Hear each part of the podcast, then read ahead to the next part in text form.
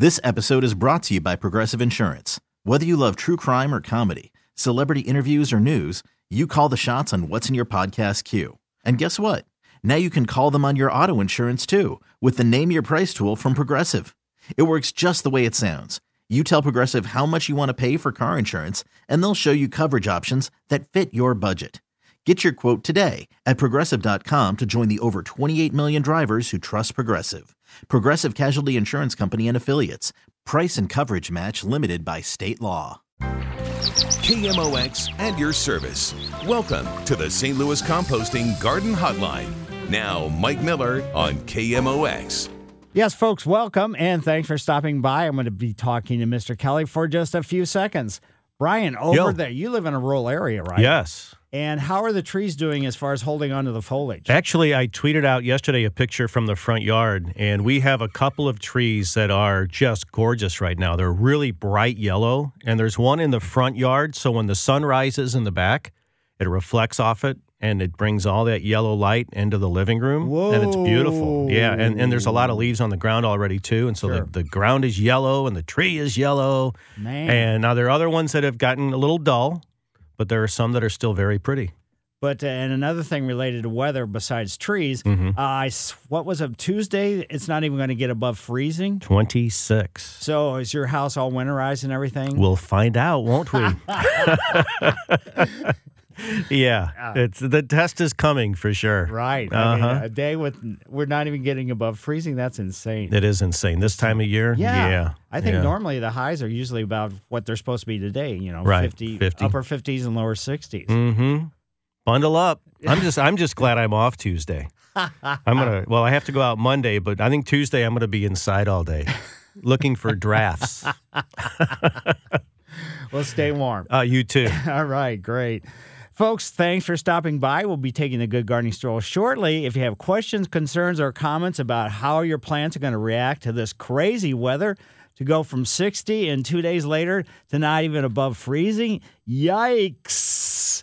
314 436 7900 or 1 800 925 1120. Saturday mornings, we get together and have a roundtable discussion about what's impacting your landscape, whether it's a landscape in the backyard, front or side yards, and that specialty garden space. Are you happy with it? Has it done well?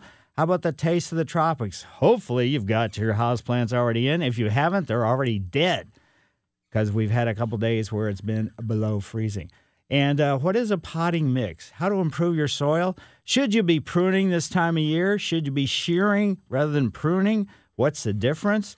How to get rid of those bugs and diseases, and using information to make good decisions.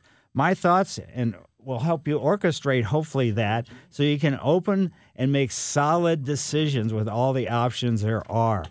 Final judgment, of course, is going to be up to you. And by the way, this is your show, and I appreciate you inviting me into your home, your car, wherever you happen to be listening. Another important player in this game is Alex. He's across the board right now, taking somebody just called in. So when you call in, just give him your name and where you're calling from. He doesn't know that much about plant materials, so uh, he doesn't need to know or you know you can ask him, but it doesn't make any difference. By the way, I'm Mike Miller. I've been hosting the Garden Hotline since 1994, and I come to and I can come to your home and do a landscape consultation. If you'd like for me to do, come and be a walk and talk in your yard, well, you can go to my website, mikemillerdesigns.com. The homepage will have my email address and phone number where I can be reached. Today, I'm headed to South County off Tesson Ferry after the show. I've written five gardening books, two are currently available at various locations. And today's Good Gardening Stroll is brought to you by St. Louis Composting, 636 861 3344. The sky was just starting to brighten. A limestone wall with wrought iron fence pops out. Limestone building, too. Lots of birds were out, and it was still not really all that bright and light. Uh, there was some shrub roses that still had blooms on them. They haven't been pruned back, and they were still not only budding but blooming, showing petals and everything else. There was a boxwood hedge, and it was spiced with magnolia tree leaves. The magnolia tree leaves were above it. The magnolia had very fuzzy buds that say, "Come back next spring and see what I can show you." And uh, the hydrangea plus flower clusters. The weight was causing the stems to bend. Variegated liripe, or liripe, was running along the foundation of the building. There's also in that some spicing from oak trees. Oak trees were across the street, four lane road. Maiden grass, whoo, it was bouncing in the early morning breeze. Uh, gold thread branch cypress, they were just kind of hanging out, weren't do, moving too much, even in the breeze. So they were bookending another magnolia tree, which on that side of the this building basically duplicated what was on the other side the boxwood, the roses, and the hydrangeas. A strip of yews were on the back side. And where was this? Well, the top of the building, a cut stone letters high above says, Where was I? Missouri Botanical Garden, 1858. This is the historic entrance to the Missouri Botanical Garden. Way back when, that's the only way you could get in. And when I worked at the garden, my last year was in the Climatron, and the person who sat there took admission and all, all that kind of stuff had to have a lunch break. So we, whoever was on staff at the garden at that time, would go out and give them their break for lunch. So I spent some time actually working in there. Now it's a, an exhibition hall and all kinds of other stuff. But something really kind of wild and crazy happened while I was there doing my good gardening stroll. A car pulled up and pulled right in front of where I had parked. And somebody got out of the car. I thought, oh man, what's this going to be? I'm going to have to say, I don't have cash. I don't carry cash. I only have a card. And uh, so they approached me and said, Mike Miller. I said, uh, yeah. And I couldn't tell who it was or anything else. It turns out to be Kevin Mattingly. Kevin and I worked at the Botanical Garden at the same time, way, way, way back when. He's still on the staff there. He was coming by, he said, because he had to turn on the pools. So, blah, blah, blah, blah, blah. But anyway, he said, every time I see you, first of all, he commented, What are you crazy still wearing shorts and stuff? And I said, You know, I deny there's a winter. But uh, we used to, the staff used to have lunch, you know, the, he was he's in the maintenance department. I was in the horticulture department, but we all had lunch at the same time. And part of our lunch routine was playing wiffle ball. And I have a, I don't know if I still do because I haven't thrown a wiffle ball for a while. I have a great curve with a wiffle ball. And he said, I still remember your wiffle ball curve. And I said, Really? Wow, that's totally wild.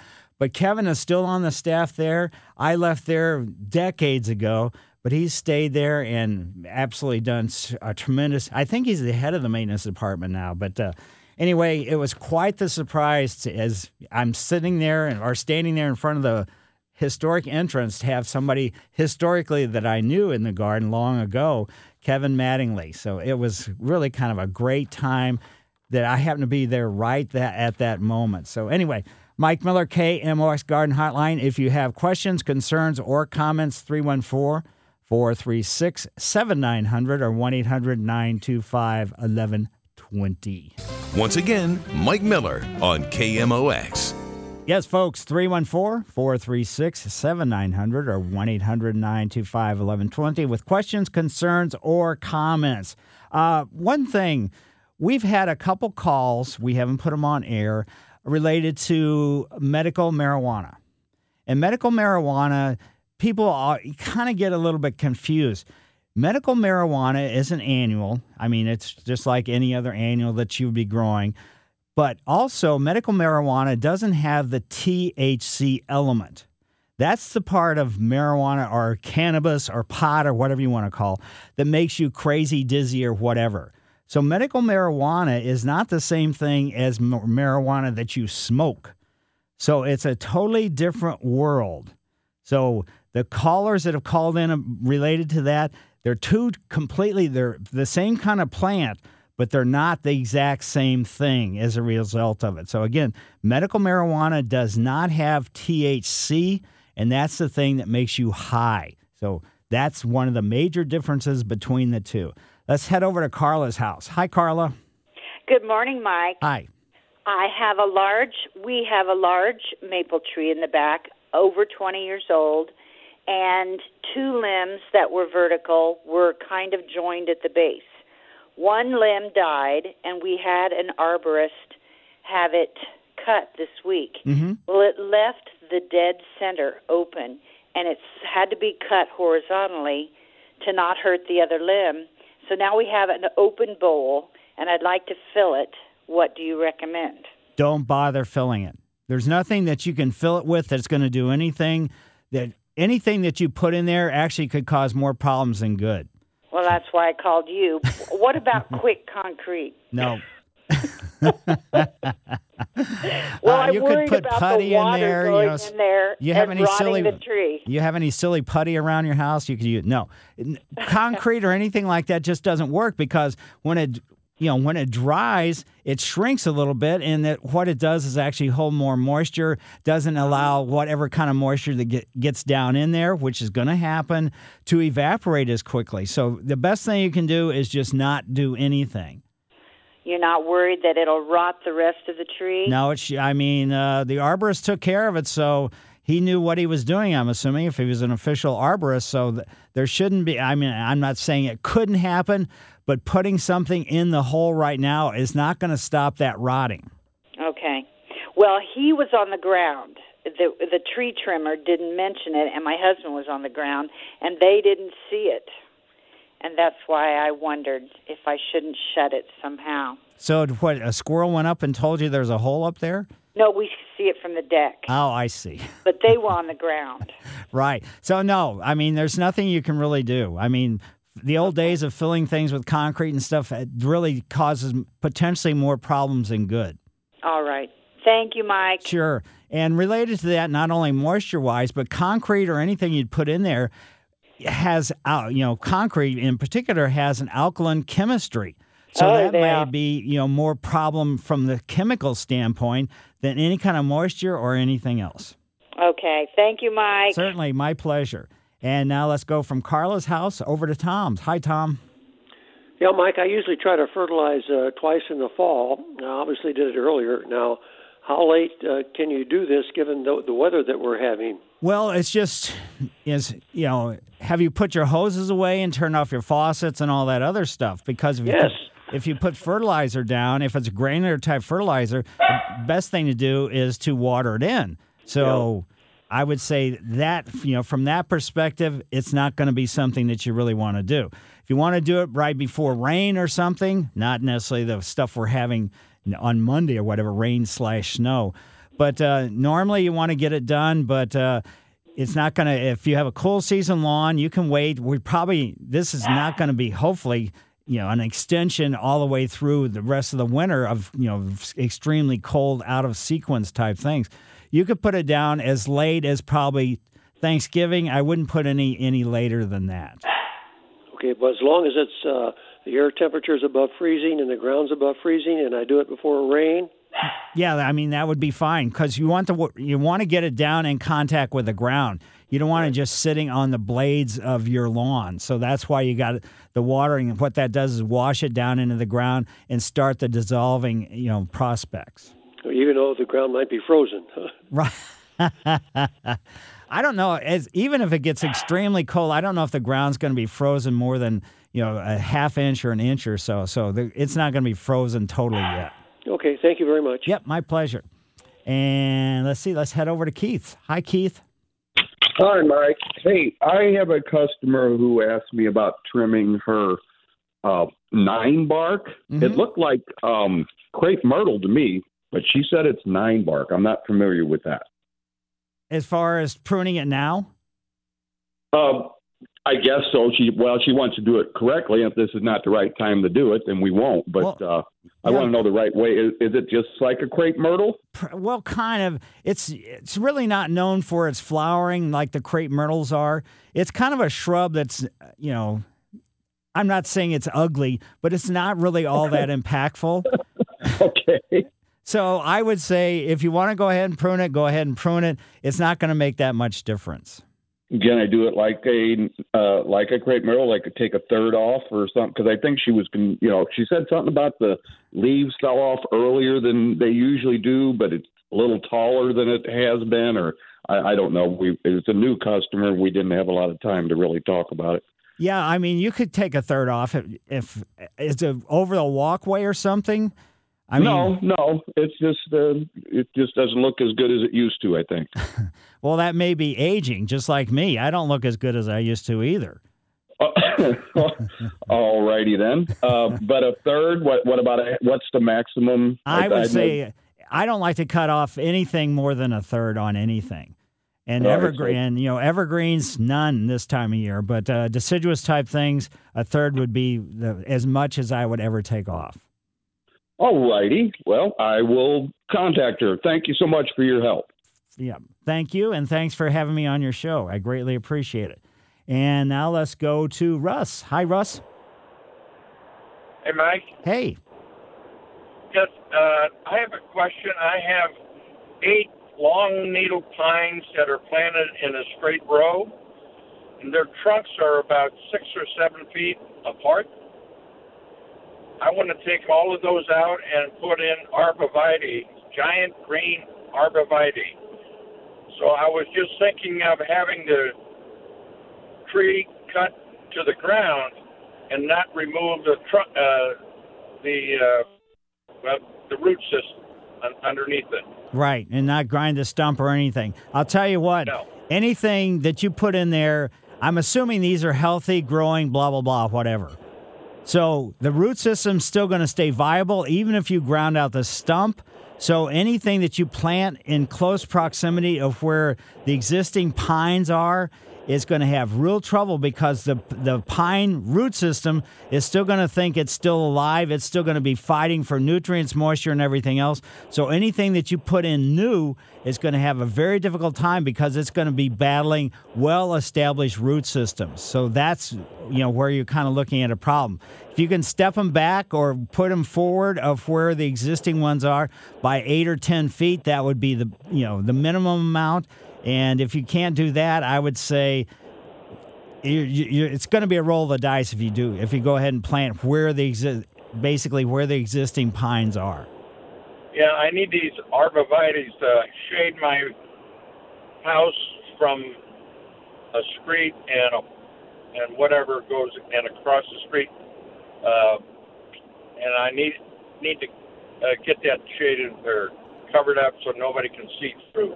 So, are the pines have they lost their lower branches? Is that why you want to take them out? Yes. And well, why not you know add something in there that might go ahead and do that anyway, like uh, a leatherleaf viburnum that you could step out from where the pines are about four or five feet, and then let that infill the lower part, as opposed to taking these all the way down. Because even the green giant arborvitae, which is a relatively fast growing, they are they're not really all that robust as far as how wide they are at the base. So it's gonna you're gonna need a lot of them. If you have seven pines in there that used to do the you know do it, you're gonna probably need 14 or so of the you know green giant, and that's I'm not saying you really need that many, but to give you some kind of let's say screening relatively soon, and if you're gonna do that with the green giants, plant them in a zigzag, not in a straight line. Okay. All right. Well, thank you very much. Yeah. So again, considering uh, you know an alternative to just leaving the pines where they are, if you can, and put something in there. Like I said, the leatherleaf viburnum, which is an evergreen, broadleaf evergreen, and just let that infill the you know the lower spots that's causing you real problems now. All right. Thank you. Certainly, my pleasure. And now let's see if we can get over to Gary's yard. Hi, Gary. Hello. Hi. Hi. I have uh, uh, two questions for you. One, um, I have a, it's called a butterfly bush. I got it from like Burpee, and it like attracts butterflies.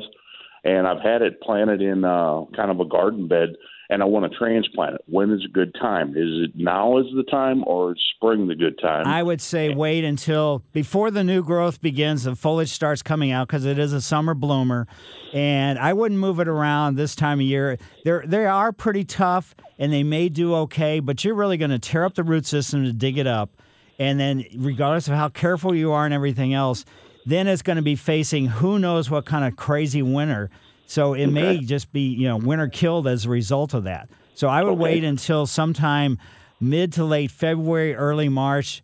What you know, make sure the ground is damp before you dig it up. Have the new location you need. Have it in full sun, and then move it at that time. Okay, and the same. I have a uh, uh, a volunteer uh, maple tree that I don't know exactly what it is, but it's some type of maple. It's still the colors haven't turned on it, but it's about probably about three years old, and the the trunk is probably about two and a half inches in diameter. It's probably about six or seven feet tall. And I want to transplant it to a better location in the yard. Yeah, I would again probably do it, you know, kind of in the same way because you're just going to tear up. If we, if our winter was a little bit more predictable, which we know it, it will never be, it, you may be fine doing it. It may work out perfectly. But if we, if this is any kind of indication what's going to happen for the rest of the winter, what's going to happen on Tuesday, whereas we're not going to get above freezing, it's going to be uh, really difficult for new transplants. Buying things from nurseries, that's fine because they're already in containers. The root systems have already been, let's say, impacted as far as growing, if they're in burlap or anything else. But digging something up, you're going to tear up the roots. And then it's not going to have the ability because you think plants go to sleep in the wintertime, but they don't necessarily. They're still uptaking nutrients and moisture and everything else to keep the, let's say, the woody growth above the ground healthy and viable. So once you reduce all the root system, basically the root hairs, what you're going to do by digging it up, then its uh, chance of survival is going to be somewhat minimal. Okay, because everybody knows the winters in St. Louis are very predictable. All right. Thank you very much for Right. being on my show. Well, great. Well, thank you. And Mike Miller, KMOX Garden Hotline. If you have questions, concerns, or comments, 314 436 7900 or 1 800 925 1120. Once again, Mike Miller on KMOX. Yes, folks, 314 436 7900 or 1 800 925 1120 with questions, concerns, or comments. Let's head over to Ed's Yard. Hi, Ed. Hello. Hi. Mike. Yes. Hey, Mike. I'm going to take advantage of the warm weather this weekend and finish composting my raised flower beds.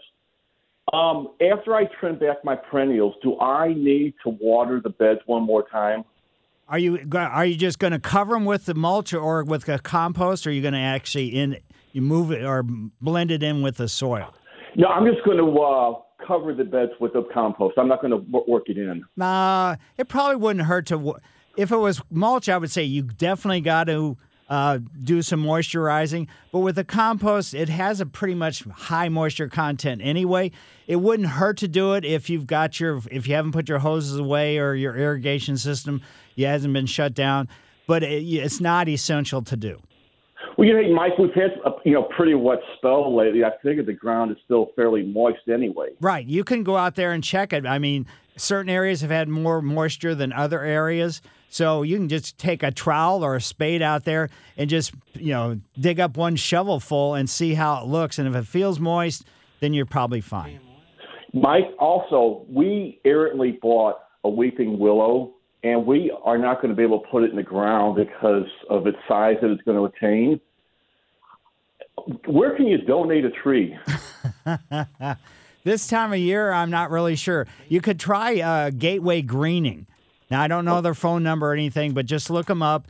They are an organization that has community gardens and things along that line, and see if there's something you know that they could help. you. And there's also, uh, let's see, that's probably who I'd contact more so than anybody else.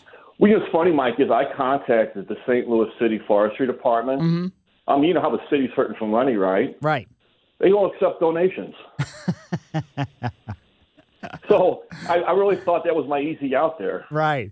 Or do you live? Yeah, I don't want to get too personal, but do you live in the city? I'm going to tell you Yes, to do something illegal. You do? You know, I oh, well, you know, I thought about you know when it's dark, just Right. going over to one of the local parks. They're going to hold a variant. Who's That's what I was going to say.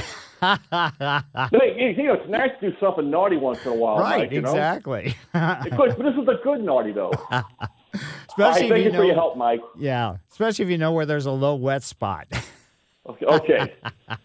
thank you, Mike. Certainly, my pleasure. Yeah. and let's go back over. You know, this is not the same Greg. It's a different Greg. Hi, Greg. Hello. Hi. Hi, how are you? Very good. Hey, I've got a question. I moved into a new house. It's got a tree line with a creek in the back, and it's somewhat shaded in that area. And I know a lot of the retail stores have plants and plants on sale now. I mean, they're basically giving them away.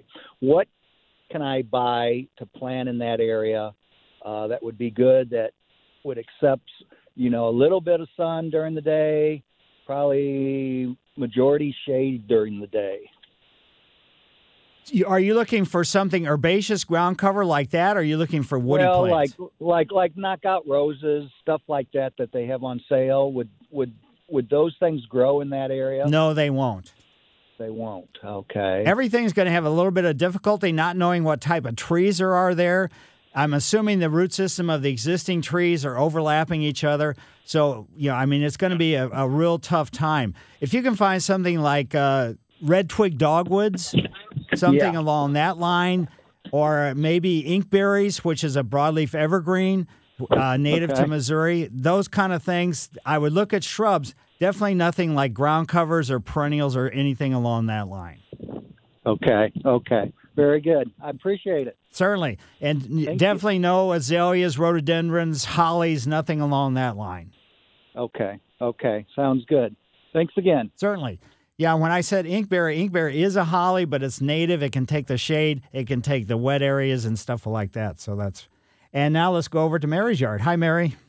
Hi, Hi. how are you? Very good. Um, well, we've got two nice days coming up here, and I'm down to the wire. And I called about this last weekend. I have two viburnum lentagos, and I've got the hole dug. I've got the compost ready, and I'm gonna tr- I'm gonna put them in. I think this weekend. Um, do you think they will survive? It's hard to say. I know it's really late in the season, and Monday's supposed to be terrible. Yeah, Monday and Tuesday. Tuesday is not even going to get above freezing, so the high's only supposed to be 26 with a low in the teens. Right, right. And so um, the soil is going to have a lot of air pockets in it. So that cold air is going to sink because cold always sinks. And it could Uh-huh. really do some damage to the root system. Well, if I mix up the soil really good, which I plan to do, you know, mix the compost in and get it so it's more fine and less clumpy, Right. um, that'll help, right? Absolutely. And also, water will help because that will help fill in some of the gaps. Oh, okay. So water it in pretty good. Right. Okay, and um, I don't know if I have time to run and get mulch to put on top, but you know, um, if I don't over the weekend, I could do that during the week probably. Certainly. And also, if you have just even some leaves in your yard, you could just rake some leaves from other that have fallen underneath other trees and oh, use that as a, you leaves. know, I've got a as big oak tree temporary. out front, big. What about straw? Does that make a very good mulch? No. okay, won't do straw, but I've got lots of big. I've got a bur oak out front. Oh, good. Yeah, so just put a lot of leaves around it. Yeah, uh, you know, it's not going to be the same as mulch, so you don't have to worry about four to six inches because there's going to be a lot of air there. But that'll just be, it's going to be kind of like, you know, when you're in bed asleep. A quilt is the really thing that keeps you warm, but Right. a, a, you know, a sheet does keep you warm. So this is more like putting a sheet re- down rather than a quilt. Okay, okay. And then if I get a chance, well, I'll get a chance to get some mulch to go ahead and mulch the top of it. Yeah, if you do get some mulch, then pull these leaves that you put around it temporarily back, and then Uh-huh. put the new mulch down. And again, no more than three to four inches of mulch. Okay, okay. And it is losing its leaves, but that's normal, I think, for this time of year. You should be, yes. Yeah, okay. And the root ball, should I just leave it totally intact, or should I try to loosen it at all when I take them out of the pot? Uh, it just depends. If they're really tight and you can see a whole lot of roots that are just bound together, it wouldn't hurt to tease them a little bit. Uh huh. Okay. All right. Um. Okay, and water them in real good after I plant them. Right. And water them, water them before you even take them out of the pot, too. Okay. Yeah, I did that the other day, but I'll check them again. Right. And how much compost to garden soil? Uh, Decent garden soil because we tilled it up years ago, but I, I noticed that soil still it's not real heavy clay. uh, probably I wouldn't worry too much about, you know, maybe a couple inches just blended in. Blend it in. Yeah. Okay. All right, because I've got like a fourth of a bag left, so Okay. and it's good compost. Very good. I know it's really good. All so. right. Okay, just get, they won't survive indoors, right? no. like in the basement. My basement's dry and fairly warm No. in the winter. That's not, you don't want to do that. Okay, I'll put them outside and keep my fingers crossed. Right. Good luck. All right. thanks a lot. Certainly. if you do have any questions, concerns, or comments, 314 436 7900 or 1 800 925 1120. Once again, Mike Miller on KMOX. A little bit of insight on your tropical plant materials, whether the, your house plants had been outside, you brought them inside, or whether they've been inside the whole time, they didn't go outside for the summer or anything else. Just realize that watch out about overwatering. So if you start to see the leaves on your plants wilt, take a look at the potting mix, see if it's shrinking away from the inside of the pot then it probably does need moisture. If it's not, you may have already overwatered, and the wilting could just mean that the root system is rotting. It's not able to take up moisture, and that's why the foliage on your plant material is looking that bad. So waterlogging is not something that you want to you don't want to overwater. Yes, there are some house plants that can take a whole lot of moisture, but still you got to be very very careful even with them not to overwater especially as the days get shorter and shorter and shorter. The days will continue to get shorter, a few minutes each day, all the way up until December 22nd. And that's going to be the shortest day as far as the amount of sunlight of the year. Then after that, the days will start increasing a couple minutes every day. So just realize that, you know, while it's really, really getting dark, and it's dark and the day light is short, even if the plants are right in front of the window, don't overwater. That's underwatering is by far better than overwatering. So let's head over to Vivian's yard. And Vivian, how are you? Yes, uh, Mike. Thank you for your show. Well, my son went to California with his wife in May, and they went through the redwood forests. And in a moment of insanity, they bought a uh, seedling uh, sequoia and a seedling redwood, put them in big pots, and they're actually doing quite well any chance of overwintering those things? Can can they put them outside in a protected area, or what do you do? Uh, they could. Uh, generally, those plants that they got are not ones that can handle this crazy weather that we have. So they're California, even in the mountains or wherever they got them, and the, the coastal areas, you know, the sequoias and things like that. It, very modified circumstance, so they could try it, but uh, I don't know if they're going to have any luck with it. Also, okay. it wasn't the best thing to do to put them in big pots. I don't know how big the plants are. They should have yeah. kept them in relatively small pots and then sunk the pots into the ground for the wintertime. Ah, okay. All right, I'll suggest that. I, they're, they're probably like 14 inch pots. Oh, that's not huge uh, then. Yeah, no. Okay, well, we'll give it a shot and we'll give you an update in the spring. Well, that sounds good. And uh, just uh, like with this crazy weather and everything else that we're just having within the next couple days. I mean, basically 60, to, 60 today, and Tuesday the high is going to be 29. I mean, gee, many Christmas. So yeah, yeah, 30 degrees then, difference. And throw a little water on it a couple of times through the uh, winter. Oh yeah, only if we have periods where there's no snow, ice, or anything like that. And these, you know, these trees are not necessarily going to like ice storms because, you know, anyway, it's just not yeah. a great place to grow them. That's why they don't have any of them growing at the botanical garden outside. Okay. All right. Well, thank you. Certainly. Good luck with that. And, you know, I know the temptation is when you're out there, you see these things and you're just overwhelmed by them, especially when you're going through the forest and something along that line. So the initiative is to like, I want to take some of this home because this is so spectacular. So I can completely understand. And now let's head over to Barb's yard. Hi, Barb. Good morning. Hi.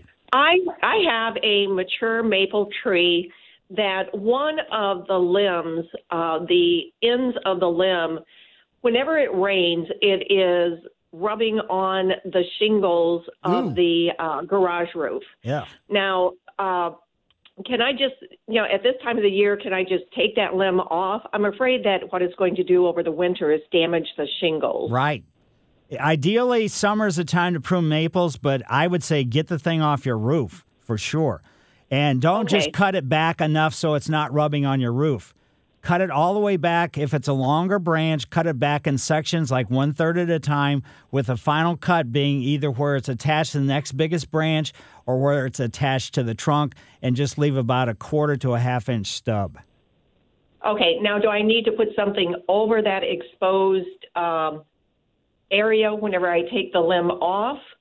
There's nothing that you could put on it that's going to make any difference. You might rub some mud on it so you can't see it, but other than that, no. Oh, oh, okay. All right, all right. I will do that then. Yeah. Thank you. Pruning sealers of days of old, long time ago, they had lead in them. So consequently, that lead would kind of prevent, you know, from a bacteria standpoint, it would minimize or eliminate the potential for bacteria.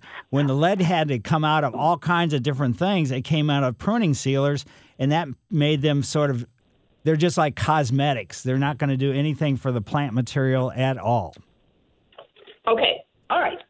Um, I will get that done. All right. Yeah. Again, cut it off in sections. That way you don't have to worry about tearing the bark. But yeah, definitely get it where you, it's not rubbing on your roof. I don't want. I Yeah, it just all of it. I I noticed it the other day whenever it rained that it was low enough that it was rubbing on the shingles and I just know that you know with freezing if we get a freezing rain then you know that is potential for it to be damaging to the to the shingles. Right. So I need to get it taken care of. Yeah. Okay. I've got a job for today. Good luck. Thank you. Certainly. Yeah, and if uh, you know, speaking of maple trees, we have three, you know, sugar maples around our house. We're on a corner. One of them is already defoliated entirely. The another one has just now, within the last week or so, really started to drop leaves. I was sort of standing it, you know, and watching it drop leaves yesterday, and the leaves were red orange. I mean, it's spectacular. And it's really kind of interesting to watch leaf drop. I guess I've always been a lot more busy than I am right now, but I was just standing there watching and it was real it was I just was intrigued by the fact there wouldn't be any leaves dropping at all, but maybe one or two. And then all of a sudden it'd be like 20 or 30 or 50 or 70 or whatever leaves would just drop at one time. And they're definitely dropping more from the top first than they are from the lower branches. Now the third maple is not hasn't started to drop hardly any leaves yet at all. And the same with the, you know, in our neighborhood, we've got a lot of maple trees. Some of them are still holding on the majority of their leaves. Other ones have almost lost all their leaves. So it's just kind of amazing. And I'll tell you, the one maple, these are street trees. So in theory, there's department or street department trees or parks department. I don't know who takes care of them, probably the street department. But anyway, the maple that has already dropped all its leaves, I did notice, I kept figuring, I kept looking up into it through the entire growing season. And I know I've got two major branches that are dead because the, the bark is basically all sloughed off and everything else. So sometime this winter, I'm going to go out with my pole pruner. They're probably, the branch diameter is probably like four inches or so. So I'm going to cut those two branches off and then uh, chop them up and put them into the uh, yard waste dumpster, which, you know, is in the alley. And I've already started to fill the yard waste dumpster with chopped leaves and rake leaves. I got kind of lazy the other day. I have a, an electric mower, battery powered, and what I did is I didn't really feel like raking, so I just basically chopped them up and bagged them. So then I ended up filling a 55 gallon trash bag full of leaves from just a relatively relatively small area of my front yard. So because that's the amount of leaves that had fallen already from the one tree that wasn't, you know, in bad shape. So anyway, I'm going to today after the show, after I come back from my appointment in South County, it's going to be leaf raking time. So generally uh, because of all the leaves where we are, we're on the northeast corner of Christie Park and the prevailing winds are coming out of the southwest. It blows a huge amount of leaves up out of the park and onto our yard.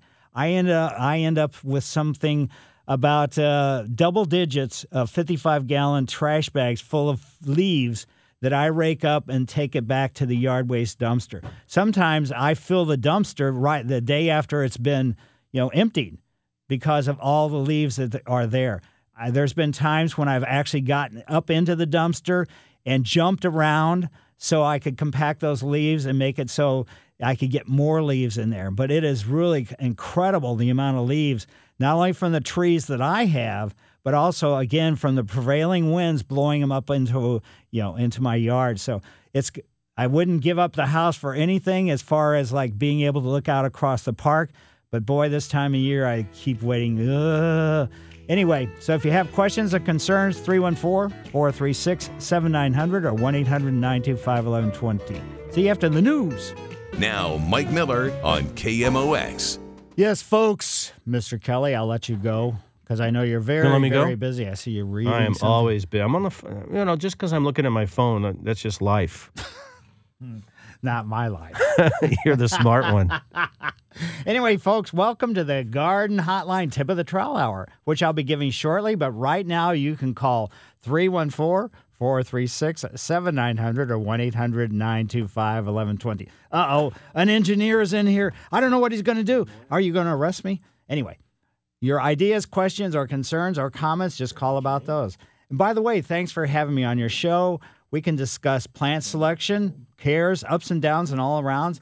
For your annuals, some of the annuals are still doing okay. Most of them have been frozen. Bulbs, have you planted all those daffodil and tulip bulbs? You are getting right at the edge of the end of time to get them in the ground. How about your cool season edibles? Herbs, a lot of tough herbs. The herbs I have, I have a couple varieties of thyme and uh, variegated sage. They they could care less if it gets this cold.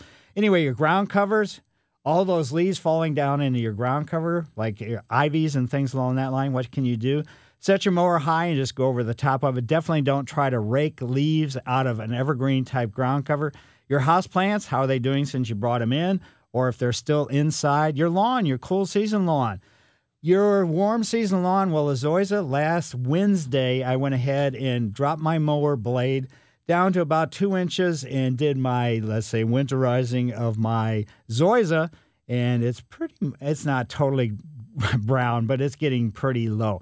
Perennials, I'm still seeing when I'm out and about a lot of perennials that have really gone dormant, but the foliage is still there. So you're better off to go ahead and cut that foliage, get rid of it, compost, whatever, to avoid potential passing along of diseases, insects, and things along that line. Your roses, as I said before, right outside the Botanical Garden historic entrance, the shrub roses and knockouts were still flowering.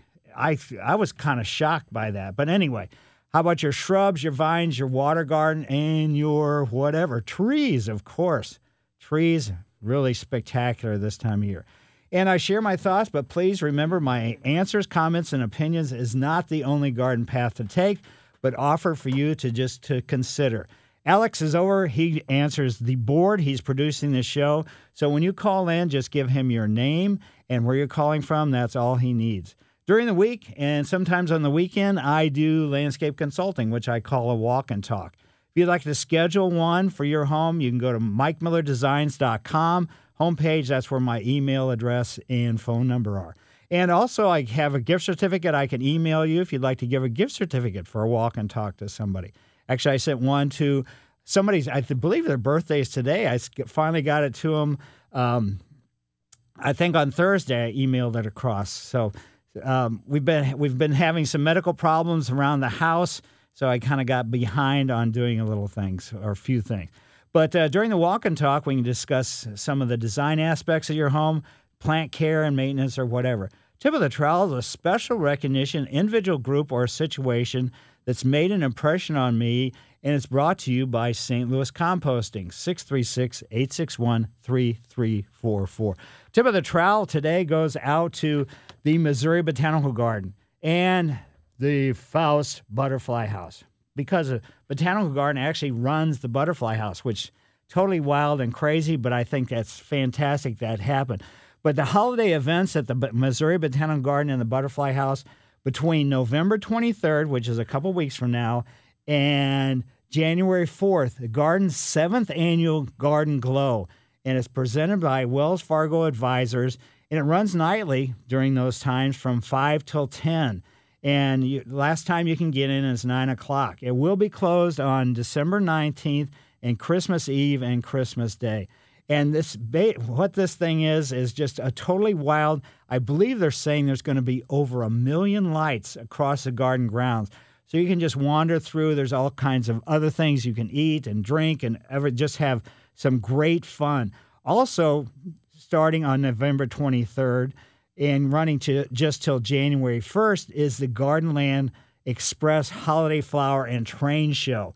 It's G scale trains. So if you don't know what G scale is, you can just look it up on the internet. But there's all kinds of houses and routes and everything else, all in scale. It is really just a fantastic circumstance. Now, there is a separate admission to get to the Gardenland Express, but it is it's well worth it, especially if you've never seen it. If you have seen it, you know how fantastic it is. But that's just a few of the things that are going on at the Botanical Garden, you know, for the next and in a couple weeks for the next month or so. So there's just all kinds of other crazy stuff. At the Butterfly House, starting November 5th through the 31st, the Winter Jewels, that's from 10 to 4 though the Butterfly House is closed on Monday. And it's just kind of, just a great, just you get in there and the butterflies are floating all over the place, and it's just, it's just fantastic. So just realize that. And then on November 29th at the Butterf Sachs by Sophia M. Sachs Butterfly House in Chesterfield Faust Park, the Black Friday gift making for kids. That's going to be on the 29th of November. So all kinds of stuff at the Botanical Garden. I'll be talking about more of them as well. So you have any questions, concerns, or comments, 314 436 7900 or 1 800 925 1120. Why don't we take a call before we take a break? Let's head over to Jane's yard. Hi, Jane. Hello. Hi.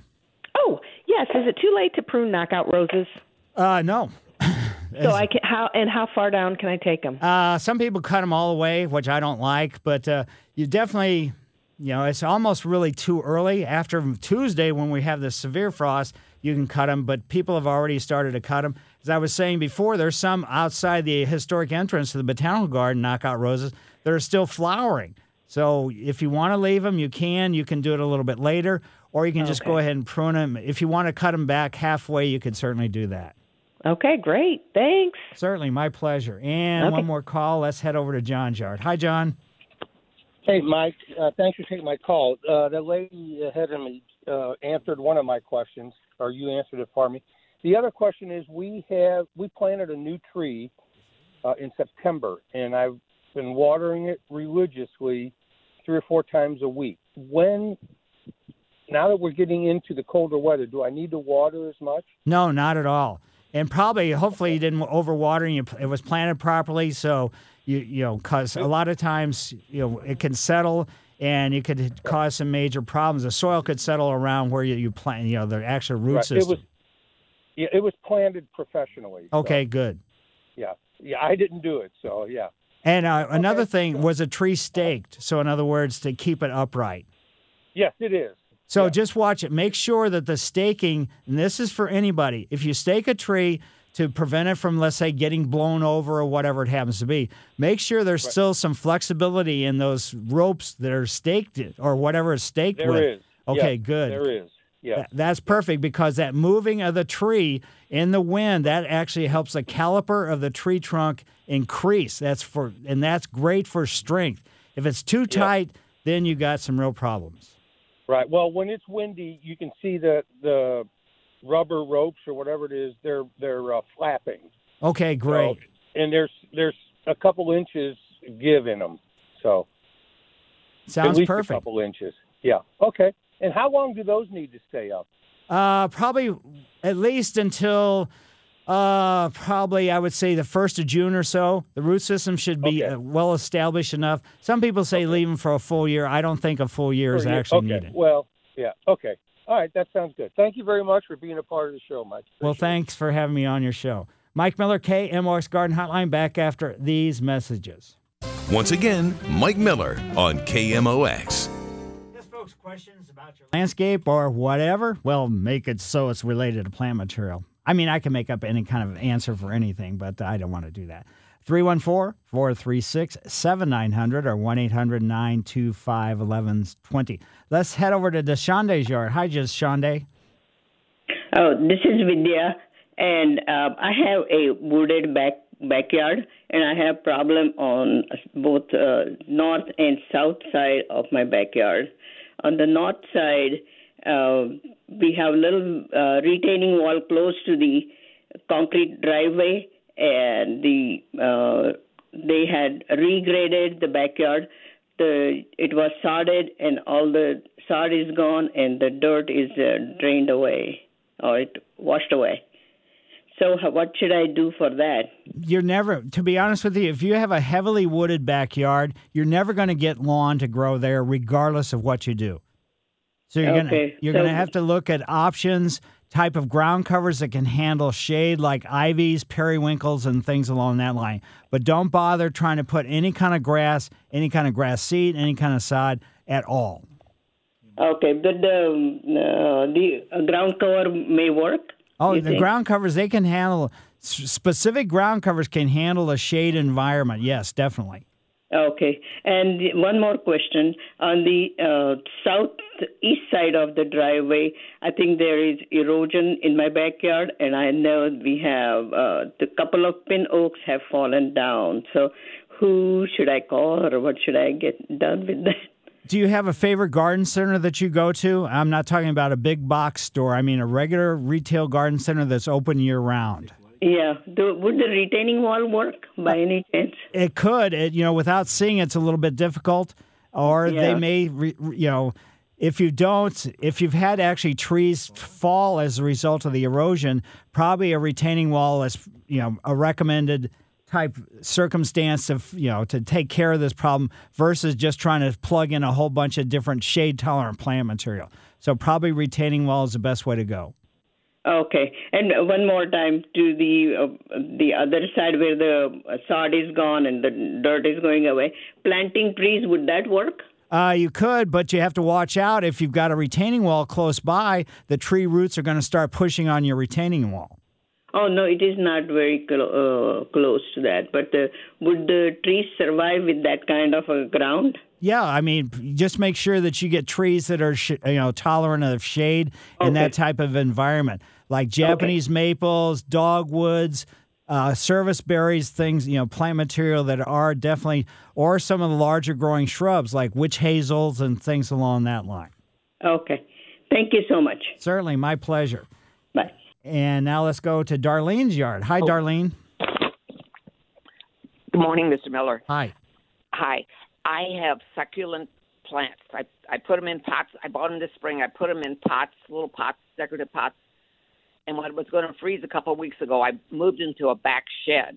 It has windows all three sides, but it is not a heated shed. Will they survive the winter? It Or do I depends upon- move 'em in the- Yeah, it depends upon what type of succulents they are. So succulents are, you know, some of them are a little bit more winter hardy than other ones. Y- You could just make sure that uh, you could try, but uh, if it if your sh- inside of your shed, which I'm sure it will, goes below freezing, then they're probably going to turn to mush. Okay.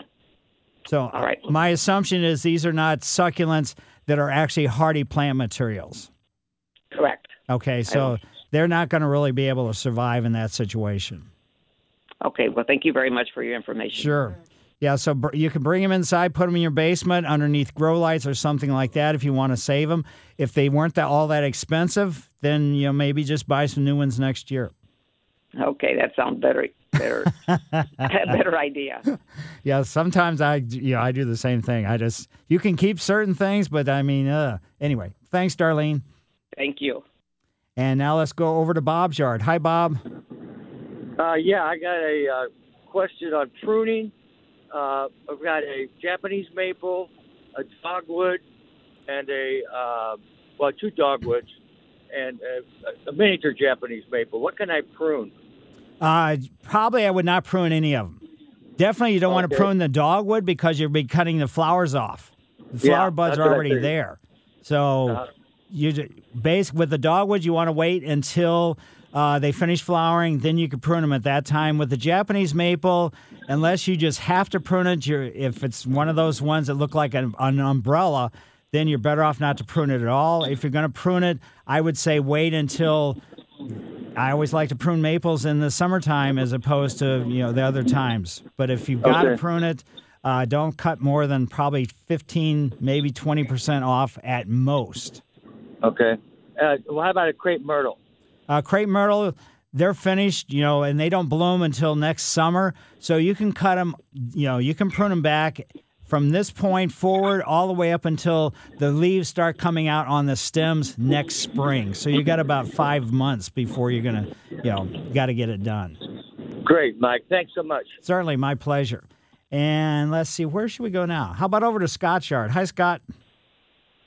How you doing, sir? Thank Hi. you very much for uh, for your uh, answer there.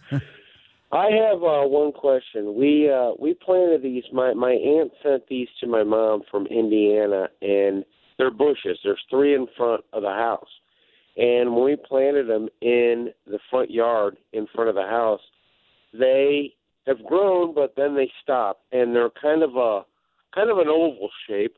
They're reddish and brown, but every once in a while you'll get one stem up, but they stay the same. They've been like this for like almost three years. And uh is there any way to make them grow or is there any way to make them I, I don't know the name of them and that's a problem. I don't know the name of these bushes, but there's three of them and they haven't grown. They're about the size of uh oh, geez, let's say uh uh let's say they're about two feet high Okay. all three of them. Now they stay the same, and I don't know if during the winter if that's affecting them, or should I? When we put them in, we put uh, you know, some uh, wood around them, you know, like some of that uh, mulch, you know, like yeah, mulch, a little bit of mulch, but uh, something like that. But they've never grown anymore. Is that about the same way they're going to stay? It all depends. I mean, certain varieties of plant material are just naturally dwarfs. So then, if these are natural dwarfs, then they're not going to get any bigger. Okay, yeah, that's what I was thinking because they they've never grown and they stay the same. They look really nice, but they're not getting any higher than they. Every once in a while, there'll be one that grows right up. Right. You know, one stem that grows right up, and we clip that off, and they've stayed the same ever since. It didn't hurt them or nothing like that, but I was wondering if eventually they'll they'll get bigger. Now, I say if three years they haven't grown, then they're probably you know a hybrid that's a dwarf, and that's kind of what they're you know stuck with. What you can do is just cut off one branch. You know that's not going to cause problems. Take it to your favorite garden center, and let them ID it, and that's going to help you figure out this whole thing.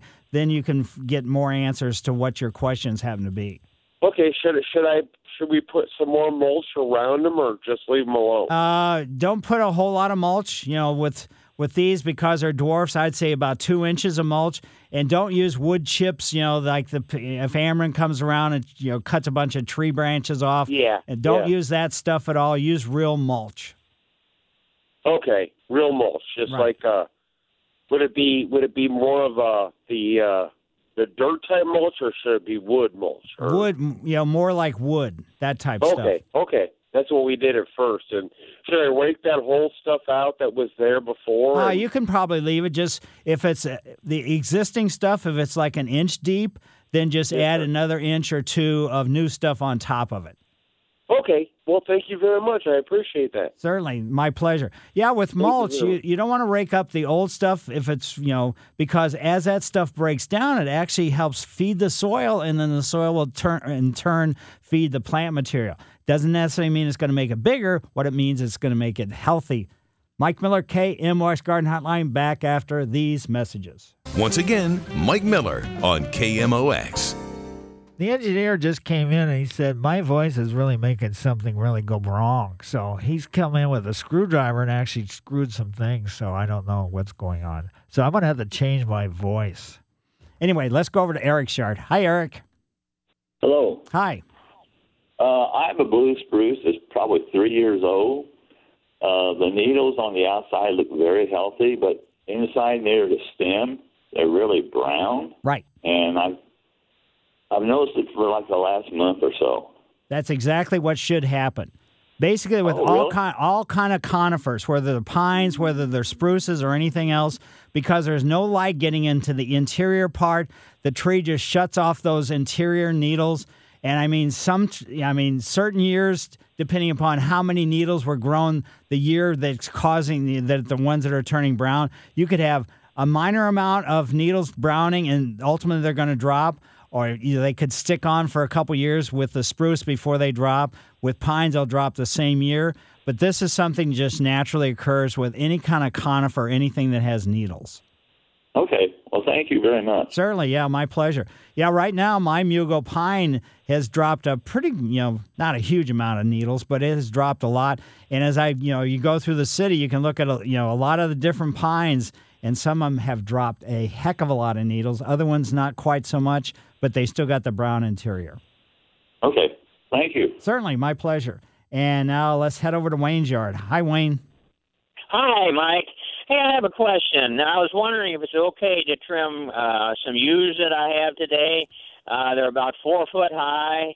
They're about four to five foot in diameter, and the stems that I would be cutting off would be about a quarter inch in diameter. They're 45 years old. They're in good condition, and I just didn't get them trimmed this summer. Uh, the, the, like I said, the diameter of the cut would be about a quarter inch, and I won't be trimming any of the small growth, just the long limbs that are sticking up above the main yew. Yeah, if you want to do that, you could, but I would probably, uh, if you can hold off, you know, just leave them alone through the wintertime. I know you don't necessarily like to watch, look at the elongated stems above the, let's say, the hedge aspects, but uh, with the weather that we're, they're predicting, you could prune, and what it could do is could may, maybe not do anything at all. But when it's, I mean, on Tuesday, it's not even going to get above freezing. But those new open wounds, there could be some damage as a real result of the cold. So if you can hold off until after Valentine's Day, I would do that. But if you want to go ahead and prune them, you could just go ahead and prune them, and you can call, you know, next spring and say, Mike Miller, you don't know what you're talking about. I pruned them, got really cold, and nothing happened. Okay, so you don't think it's going to, you don't think it'll kill them? No, it shouldn't kill them. No, I mean it could do some damage to the stems that have been cut, but overall, no, it won't kill them.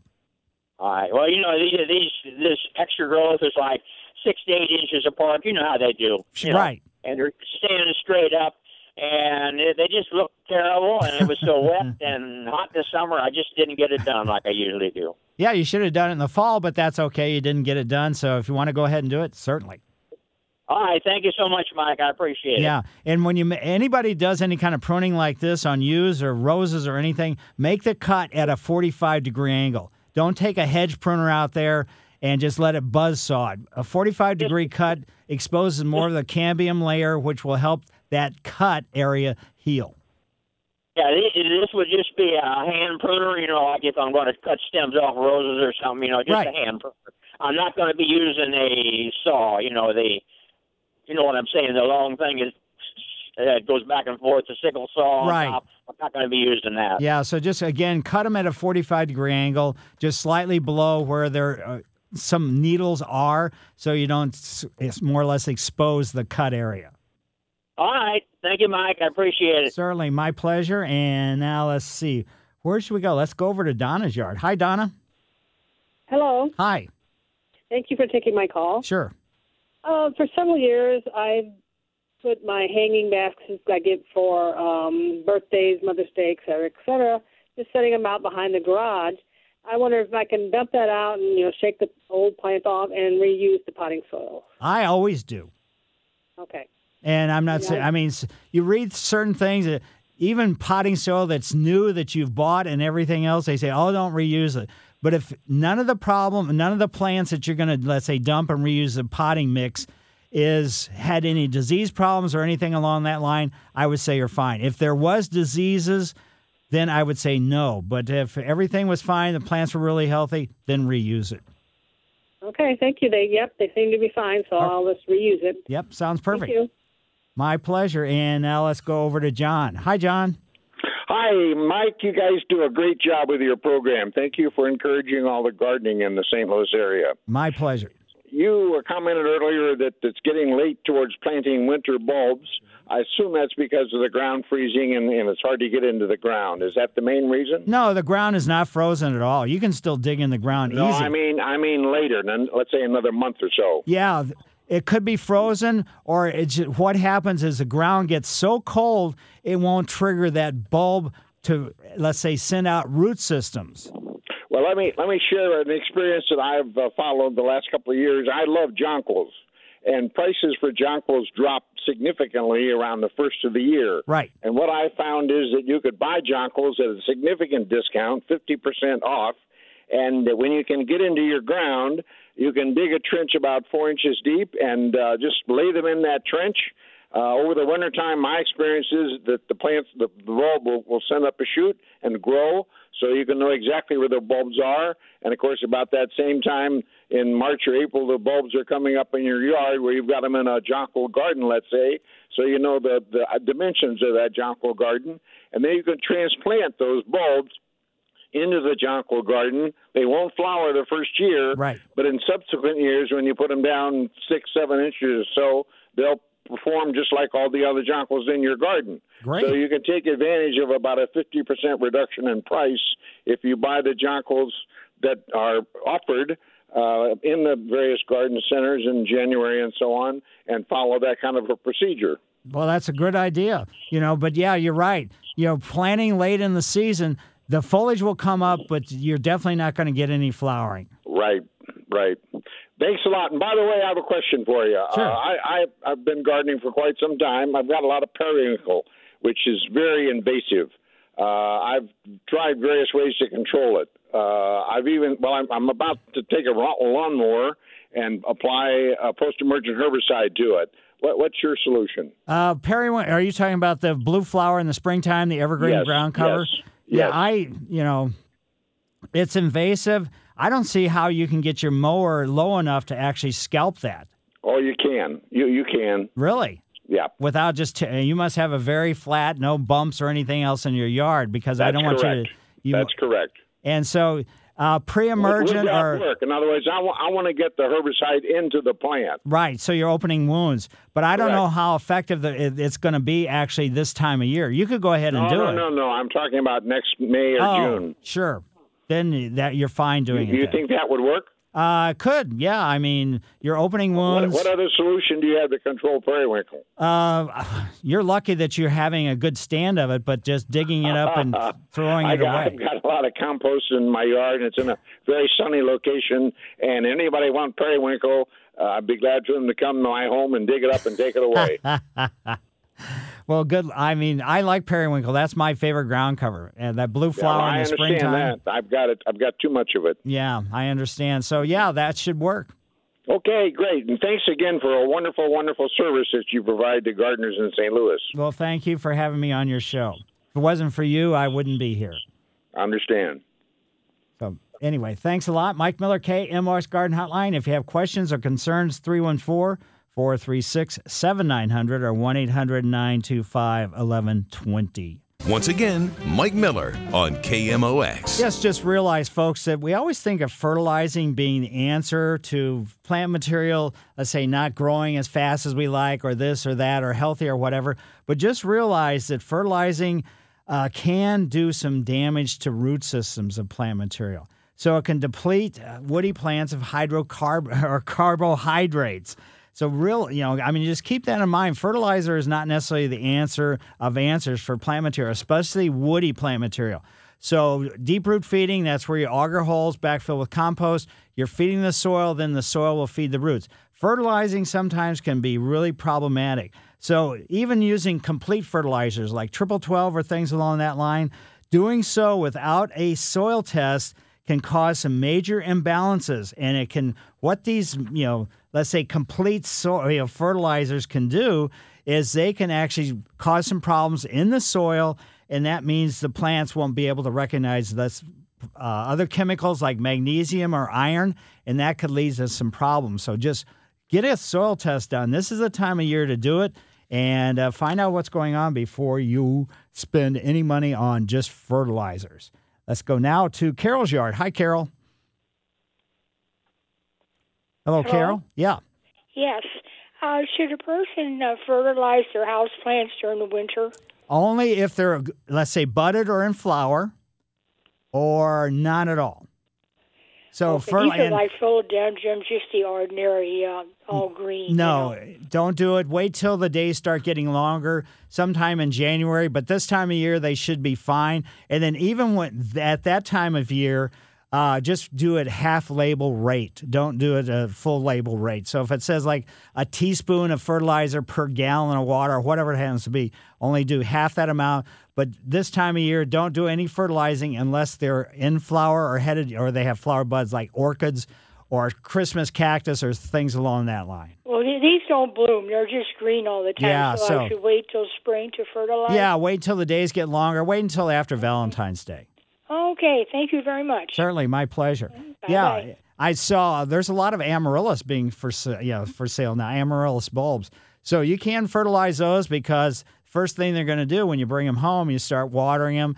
You're going to see a flower stalk shoot up, open up, big, huge trumpet-shaped uh, flowers, depending upon variety, white, red, pink, and then after that, the flower dies and the foliage will then you know elongate. So that's what happens with that. So they could anything ready to fertilize or ready to flowers you want to fertilize. But again, half label rate. Hi Chris, how are you? Good morning. Thanks so much for your service. I have two questions this morning. How late in the year can you uh, have sod installed? Ooh. I would say I you know, if the sod farm offers it, you're it's still taking a big big chance.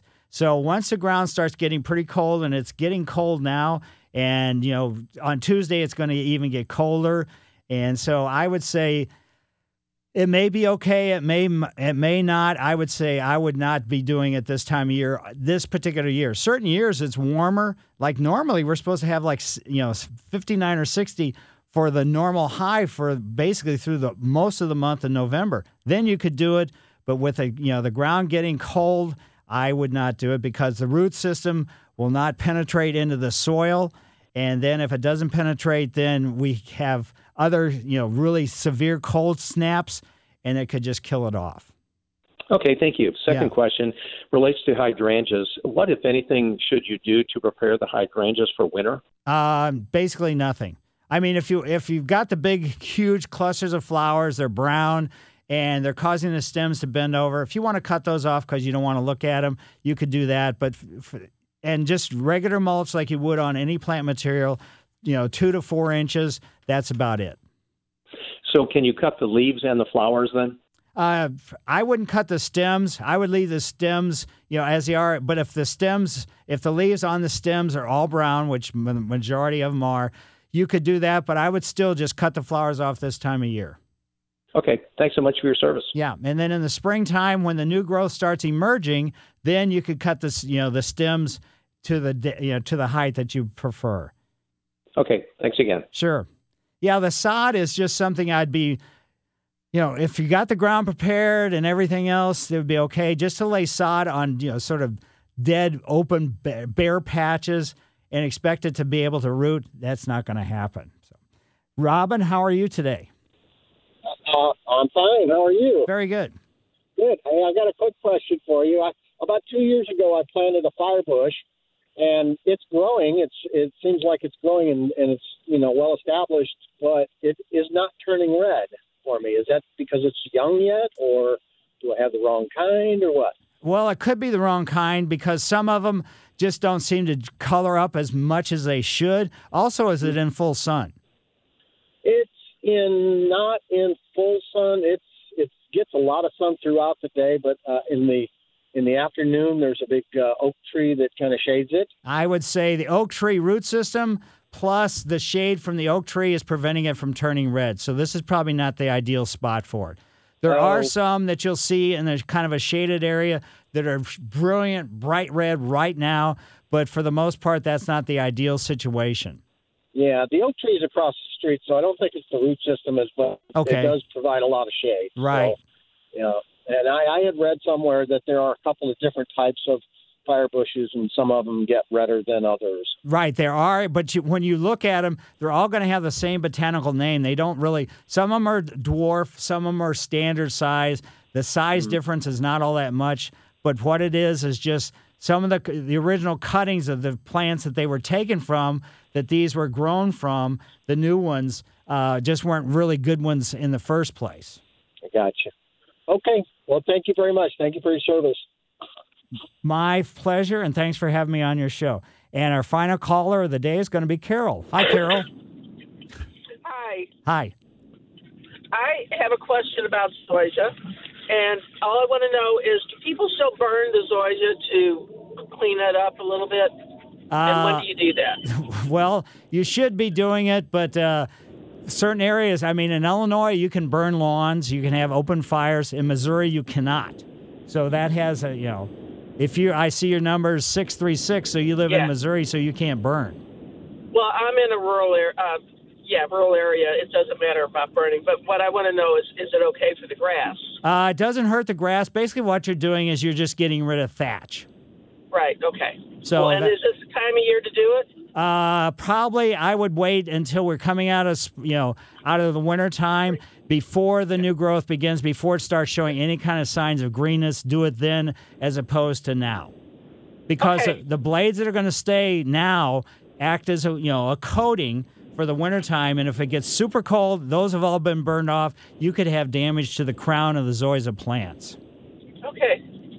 Thank you. Certainly, my pleasure. Yeah, I mean, some people, you know, do the burning in Illinois, and uh, but I just don't like to burn. I like to have a little bit of protection for the plant material, even if it's tough, well established, and everything else. But uh, even in the rural area, I don't know if you can open burn or not. Maybe you can, but uh, usually I just don't recommend that. So if you in your own yard be able and be sure to take some time. We still probably got another week or so of pretty decent color.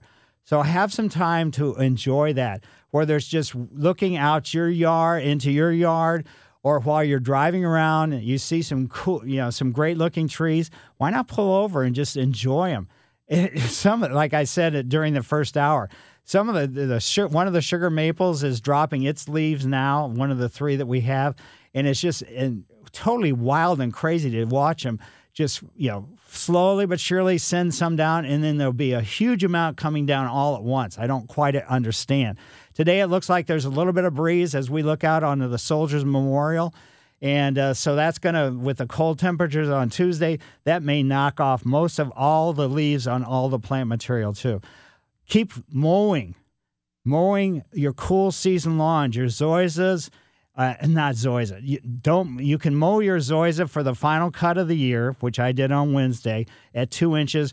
But your fescues and bluegrasses, cut them between two and a half to three inches, and leave the blades. You know, because that's going to help protect the plant material uh, as far as the crowns go on your your cool season lawns too. Don't let that leaf debris build up because you can create some fungus problems. Fungus in the winter is not major damage wise, but it just weakens your lawn just kind of in general.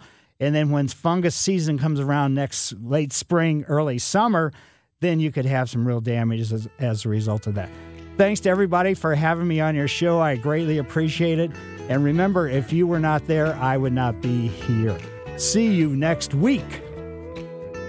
This episode is brought to you by Progressive Insurance. Whether you love true crime or comedy, celebrity interviews or news, you call the shots on what's in your podcast queue. And guess what? Now you can call them on your auto insurance too with the Name Your Price tool from Progressive. It works just the way it sounds. You tell Progressive how much you want to pay for car insurance, and they'll show you coverage options that fit your budget. Get your quote today at progressive.com to join the over 28 million drivers who trust Progressive. Progressive Casualty Insurance Company and Affiliates. Price and coverage match limited by state law.